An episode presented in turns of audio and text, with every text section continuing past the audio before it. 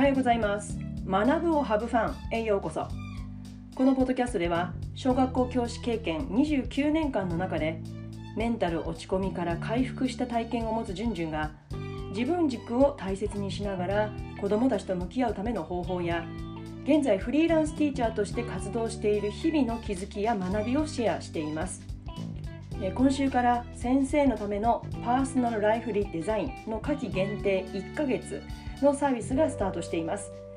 教師という仕事って目の前にいる子どもたちに没頭したり次々に降ってくる仕事に集中しているとつい自分のことが後回しになってしまうってことありませんか、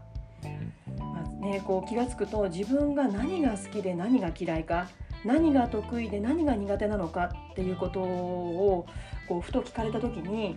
まあ、通り一遍のことはまあ言えたとしてもいやこれ本当なのかなってちょっと疑問に持ってしまうことって、まあ、私にはあったんですね。まあ、皆さんもきっとねこう落ち着いて考えた時にあれ自分の好きなことって何なんだろうって思われる方もいらっしゃると思うんですよ。で、まあ、そのね自分が大切にしたい根本的な部分をこのサービスでは自分軸と呼んで、まあ、それを再確認するワークを中心に行っているんです。まあ、それをね2学期以降のご自分の学級経営や日々の生活に生かしていくことで教師ってねこうじゃなきゃいけないとか教師が忙しいのはもう仕方ないんだよ、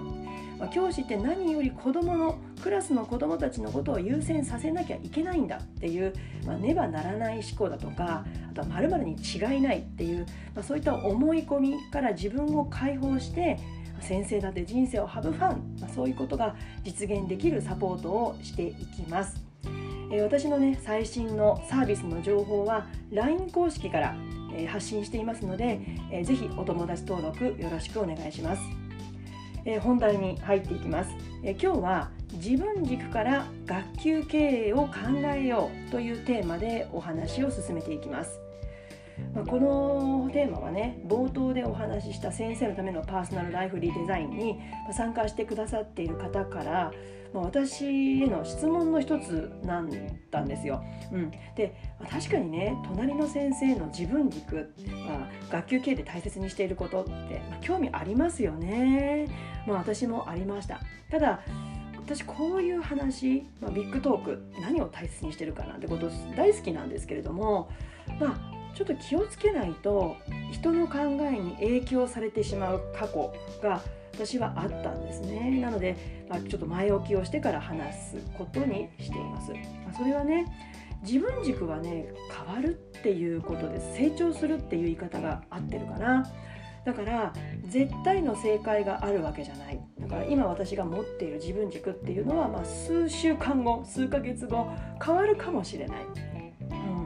まあ、とにかく今の自分がうんとこううなりながらねなんでなんだろうなんでなんだろうってこう自分に質問していく中で出会った価値観にハッとしたりあやっぱりねなるほどねってこう合点がいけばいいんだと思うんです。それを自分軸にしていく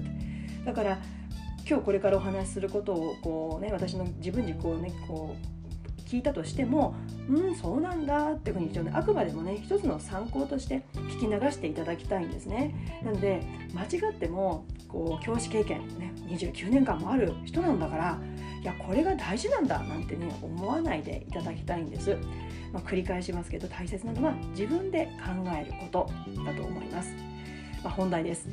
えー、私ねこう53年間、まあ、そろそろ54にもなるんですけれども生きてきてね今日現在の自分軸っていうのは人生を have fun するっていうことなんです。うん、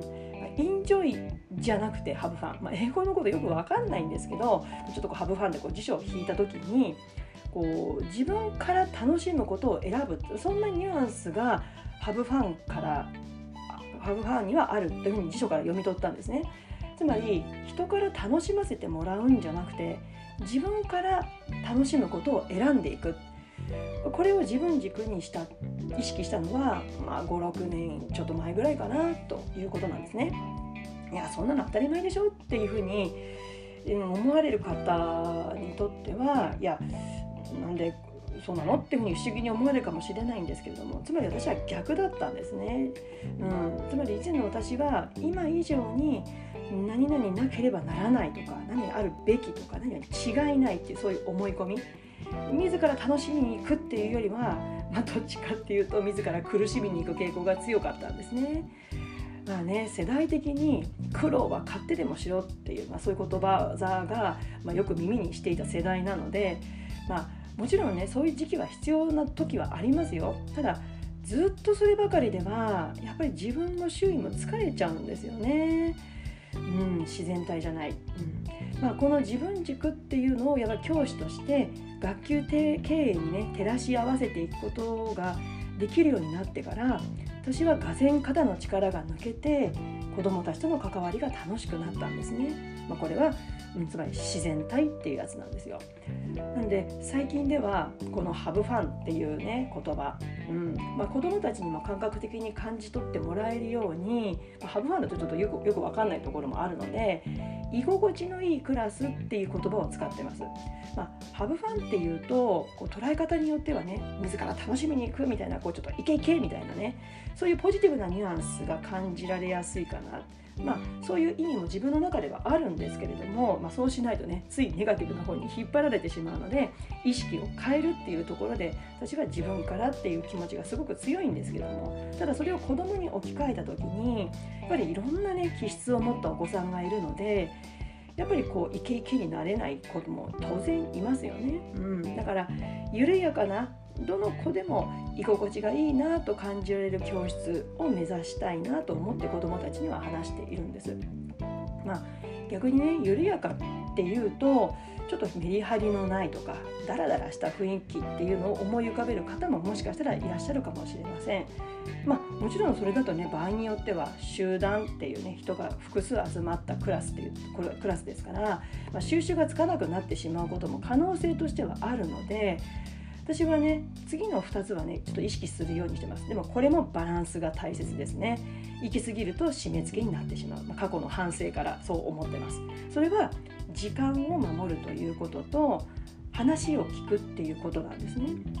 時間については子どもたち一人一人の異なるリズムがある中で複数人が集まる学級という集団が、お互いにね居心地よく生活するにはうん、待たせすぎちゃったらやっぱり頑張ってる子に待ち時間を与えてしまってちょっと不快な気持ちを与えてしまう。だれてしまう、うん、逆にどんどんどんどん行く子たちにとってはうん。どんどんどんどん行く子たちがに合わせてしまうとこうじっくりペースの子はちょっとこう合わなくなってしまう。だからどこに時間の締め切りを合わせてあげるかっていうことって結構悩みませんか、うん。ね、だから、まあ、繰り返しになりますけどもスロータイプに合わせるとやっぱりちゃっちゃとやっちゃう子が手持ち無沙汰になってざわついてしまう。ね、で逆にちゃっちゃとやっちゃう子に合わせると他の子たちが置いてきぼりになってしまう。ね、だからここの辺りは学校の時間の流れとあとは子どもたちの実態とか、まあ、互いにフォローし合える関係性の、まあ、こう作り具合によって、まあ、様子を見ながら決めていくしかないとは思うんですけれども、うん、で、まあ、次にね話を聞くっていうこともまあ、これとても重要だと思います。学校っていう場所はやっぱり話を聞くことによっていろんなことが進んでいくので、うん、なので私は基本的には相手意識を持って話を聞くっていうことが大前提だと思ってます。まあ、一時ね子供って下を向いてたって話を聞いてる時は聞いてるから形にこだわることはないっていうふうに思ってる時期もありますで確かにそれはあるんですよ。聞いてないようで聞いてるんですよ。でも逆にこう目を見てねうんうんってうなずきながら聞いてる子が全て理解してる方そうではなくってあれ？聞いてなかったみたいなことはよくあるんですけれども。ただ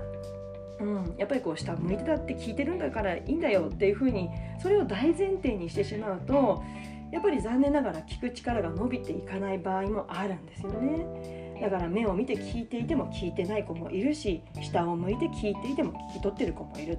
じゃあどこに着地点を置いたらいいかっていうとまあ、話をするとか聞く場面っていうのはその両者がいるわけですよね。だからここで居心地よくという自分軸が出てくるんですね。互いに居心地よくその場面を過ごすには自分にフォーカスつまりこう結果的に情報を得て聞いていたことにフォーカスするんじゃなくって話し手の気持ちはどうだったのかっていうことにフォーカスしていくと自分の中の基準が浮かび上がってくると思うんです。だから話し手が下を向いてる子がいる中で話をしてることでちょっとなんか寂しさを感じてしまったりとか聞いてもらえない不満を感じてしまうんであればそれはお互いに気持ちよくない居心地よくないってことになるのでやっぱりこう両者の気持ちがすごく大事だなと思います。うんまあ、教師という仕事って瞬間瞬間の判断が本当に求められる仕事ですよね。だからこそその判断の基準となる自分軸をやっぱりもうしっかり持っておくことで判断のブレがこうできるだけ狭くなるうん、幅が狭くなる判断にこう迷いがあるのは当然なんですけどもそれが少なくなると思うんですね。うんなので、まあ、今日はねちょっと自分軸をしっかり持つことでそこから学級ケアを考えようということについてお話をしました。えー、現在ね夏休み中の在宅ワークということで毎日講師にチャレンジしています。それでは次回のポッドキャスト YouTube まで Let's have fun! バイバイ